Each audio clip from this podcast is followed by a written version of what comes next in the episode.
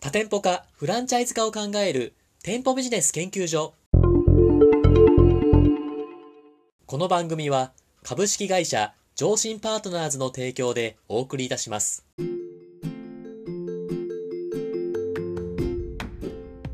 こんにちは。パーソナリティの田村陽太です。配信第128回目となりました。本番組のメインパーソナリティをご紹介します。店舗ビジネス専門コンサルタントの高木優さんです。よろしくお願いします。よろしくお願いします。高木さん。はい。 3月も入って暖かくなってきましたね。いや、急にね、来ましたね。はい。3月といったら桜のシーズン、はい。花見とか行かれるんですかいや、3月といったらね、桜どころか花粉のシーズンなんで、はいはい。もう僕花粉症ですから、あ、そうなんですね。できるだけ外には行かないっていう。 そうなんですか。なんか花粉、見える人いるらしいですね。花粉症の方って。花粉見えるんすかあ、なんか今日いっぱい飛んでるな、みたいな。 いやいやいや、それはあれでしょ、はいアレルギーが反応してるからってことでしょあ、そういうことですかね。高木さんそこまでじゃないですか。いやいや、感じますよ。あ、そうですか。でもね、年を取るごとにだんだん鈍くなってきて、はい。今はもうピークちょっと過ぎちゃいましたね。そんなもんなんですね。 花粉症そも う。そうそう。なるほど。じゃあ結構ね、そうやって年を増すことによって花粉症も緩くなってくるということで、とてもいいお話ですね。 いやいやいやいやいや、悲しいですね。あ悲少しいしです悲しいお話でもありますね。悲しいですか じゃあね、高木さん今日も質問が来ておりますので、はいぜ。ひ回答いただきたいと思います。FC 加盟社から M&A で他社へ事業売却したいと依頼がありました。はい FC 本部としてどう対処すればいいでしょうかという質問なんですけども、これ FC 加盟してて、他の加盟者に売却したいみたいな相談ってやっぱあるんですかねまあ、それはありますよね。おお。やっぱりこうやってたけど、ね、その加盟企業のその方針転換によって、もうこの事業から撤退をしたいと。だけど、利益が出てたらね、それをなんか閉じるのって、なんかもったいないじゃないですか。ああ、そうですよね。だから誰かが引き継いでくれたらね、それはそっちの方がいいじゃないですか。ああ、そだうけど、とはいえね、利益が出てる価値があるものをタダで渡すわけにいかないですからね。 そうですよね。だから当然それはやりたいっていう人がいたら売却したいっていう話に、まあ普通なるじゃないですか。ああ、そうですね。だからよくありますよ。ああ、過去にはね、あの、こういう事案があった時に、結構フランチャイズ本部がネガティブな姿勢のところもあって、おお。認めないとかはいはい。いうお話もあったんですよ。ああ、そうなんですね。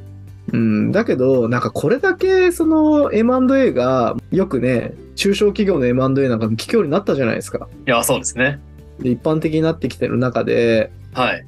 そのフランチャイズだからあの M&A できませんみたいな話になっちゃうと、はいはい。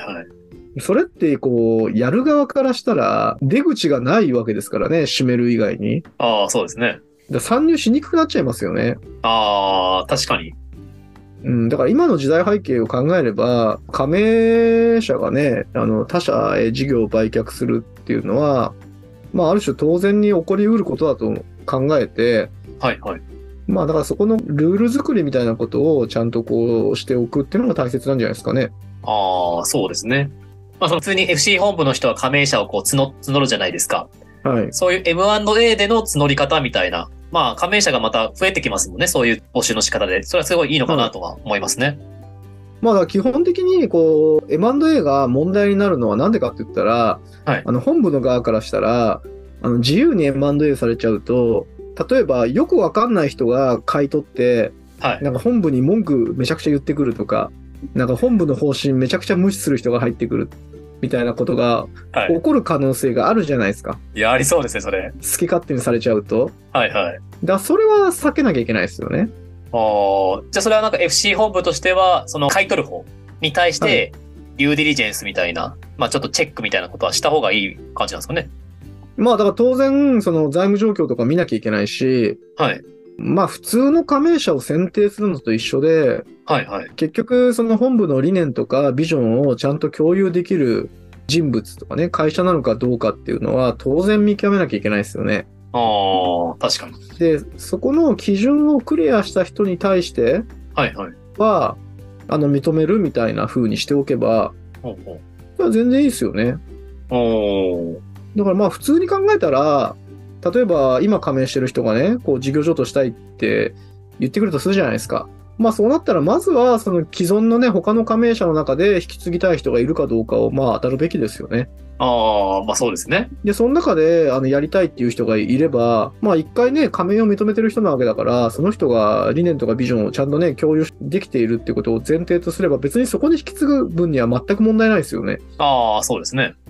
で、仮に、じゃあその既存の加盟者の中で、その引き継ぎたいっていう人がいないんだとしたら、はいはい。新規で加盟してくる人たちに対してそういう提案をしていくっていうのもありますよね。ちょっと具体的に教えてもらっていいですかあだから、はい今売りたいっていう人がいるわけですよ。はいで新しくフランチャイズなんで入ってくるわけじゃないですか加盟者がああ、はいはい。あのフランチャイズって言ったら普通あの自分のお金加盟者の自分のお金で新規店舗作ってもらうわけじゃないですかああ、そうですね。だけど新規店舗作ると当然リスクもあるし、はいストックビジネスの場合事業立ち上げまでに時間かかったりするじゃないですかああ、はい。で、それがね、あの利益が出てるんであれば、既存店舗を引き継げるんだったら、もしくは利益が出てなくてもね、いい条件で引き継げるんだったら、新たな加盟者からしても既存店をね、引き継ぐっていう選択肢出てくるじゃないですか。ああ、そうですね。で、その人がね、要は本部の理念とかビジョンを共有できている人であれば、加盟者として適切な人であれば、はいまあそこに対して事業譲渡するっていうのもいいですよね。まあ本部が提案していくってことですよね。ここを今、あの売りたいって言ってるんですけど、どうですかみたいな話ですよね。ああ、じゃあその、売りたいっていう加盟者側の、こう、主導権握らせるんじゃなくて、本部もちょっとそこ介入して、こういう加盟者さんに受け継ぐのはどうですかみたいなのを提案していくっていうのがやっぱ大事ですね。あそうそうだとにかくその誰に売るかっていうところを相手に自由に決めさせるってこと、これは NG ですよね。ああ、なるほど。だから仮にあの本部のねあの周りで既存加盟者とか新規の加盟者で、えーそこを引き継いでくれる人がいなかったとしてもはいはい。そうすると事業譲渡する加盟者が探してきた譲渡先になるじゃないですか。ああ、そうですね。で当然そこはちゃんとその本部が評価をした上で、ほうほうえー譲渡を認めるか認めないかっていうような判断をしなきゃいけないし、逆に言うとそういう決まりを契約書の中に盛り込んでおかないといけないですよね。なるほど。そうしておかないと、結局ね、売りたい時に好きな人に売れちゃったら、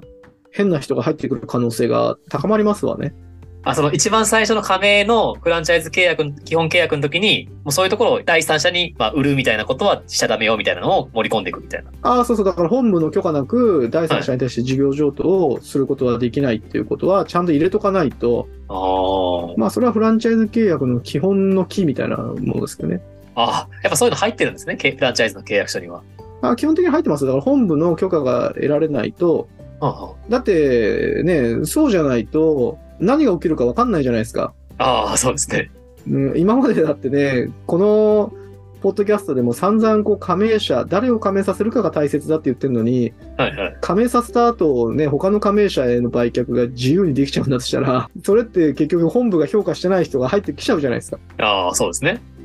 そう、だからそこは避けなきゃいけないですよね。あー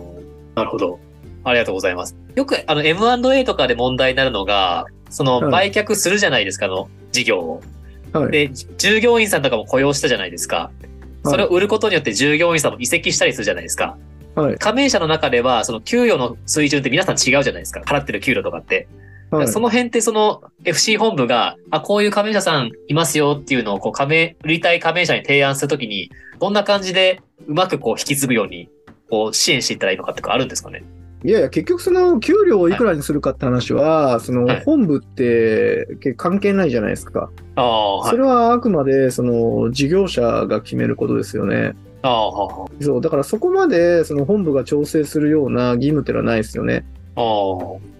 あくまで売りたいって言ってる会社の雇用条件とかがこうなっていて、その店舗を、要は事業を引き継ぐかどうかっていうのを、それを判断するのはその買い手側の加盟者ですよね。あ、はあ。だからそこはあんまり本部は介入しない方がいいと思いますよね。ああ、そっかそっか。もう基本、もともとそのフランチャイズ契約ではダメって決まってるけど、どうしてもっていうなら、まあ FC 本部としては、まあ協力しますよっていうぐらいのスタンスというか、まあそういうの大事なのかもしれないですね。まあ、直営にするんだったらね、当然その直営の労働条件とかに合わせていくんでしょうけど、はい。加盟者間のあくまでやり取りを仲介してるような話じゃないですか。ああ、そうですね。そう、だからそこをね、そんな細かいことまで本部が入る必要性ってのはないと思いますよね。ああ、ありがとうございます。あともう一個質問なんですけど、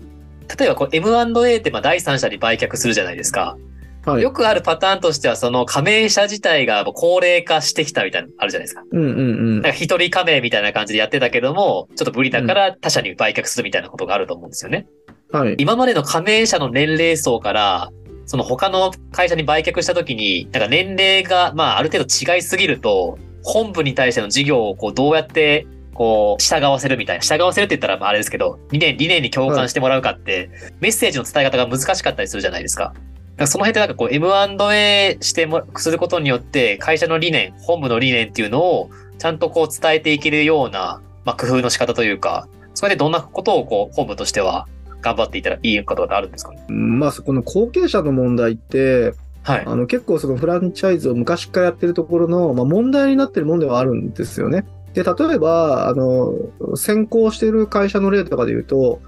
モスバーガーとかが結構既存加盟店のオーナーの高齢化問題とかっていうのを抱えてるんですよ。ああ、ほで、そことかっていうのは、あの、後継者塾みたいなのやってて、う。だからその高齢化の問題でその事業を引き継ぐときにその社内に加盟店の社内に当然後継者候補っていうのがいるケースがあるわけじゃないですかああ、はいはい。だからそこに対してそのモスバーガーの理念とかっていうのを教育するような研修の場っていうのを用意していてへえ。だからそれによってその加盟店のその事業承継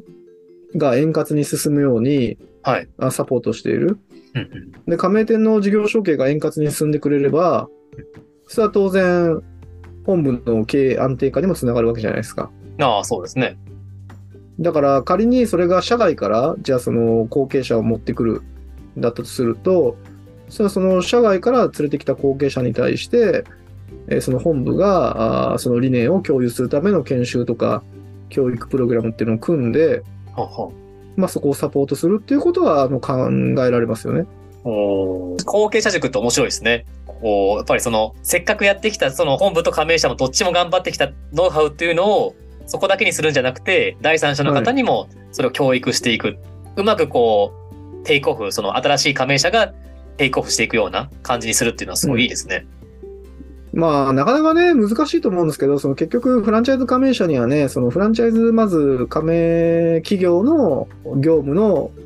とかね、こう経営の承継があるじゃないですか。はいはい。で、かつ、そのフランチャイズ本部のお理念とかビジョンのお共有とかね、承継があるわけじゃないですか。はい。だから普通の企業と比べると、まあそこはややこしさはありますよね。ほうほうでも本部として、そこをね、全部加盟者任せにすると、まあまあうまくいかなかった時に大変じゃないですか。ああ、そうですね。だからね、少しでも、じゃあそのフランチャイズの理念とか、その考え方とかの共有の場っていうのはフランチャイズ本部が用意してあげたら、まあそれでね、少しでも加盟企業のね、事業承継が円滑に進めば、まあそれがイコール本部の繁栄にもつながっていくでしょうからね。ああ、確かに。なんかこう FC 本部がその加盟者さんに寄りと寄り添って、その本部全体として、グループ全体として頑張ってるなっていう思いっていうのは伝わりますもんね。すごいいいのいいのかなと思いますね。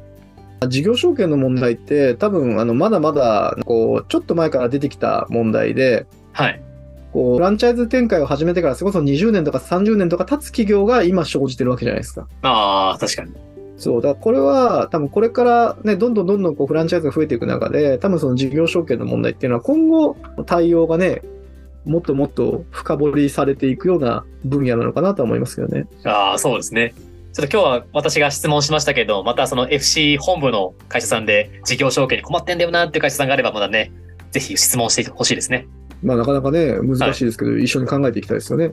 ぜひ考えていきましょう。ありがとうございます。えー本日は FC 本部と M&A のうまい付き合い方についてお話しいただきました。ありがとうございました。ありがとうございました。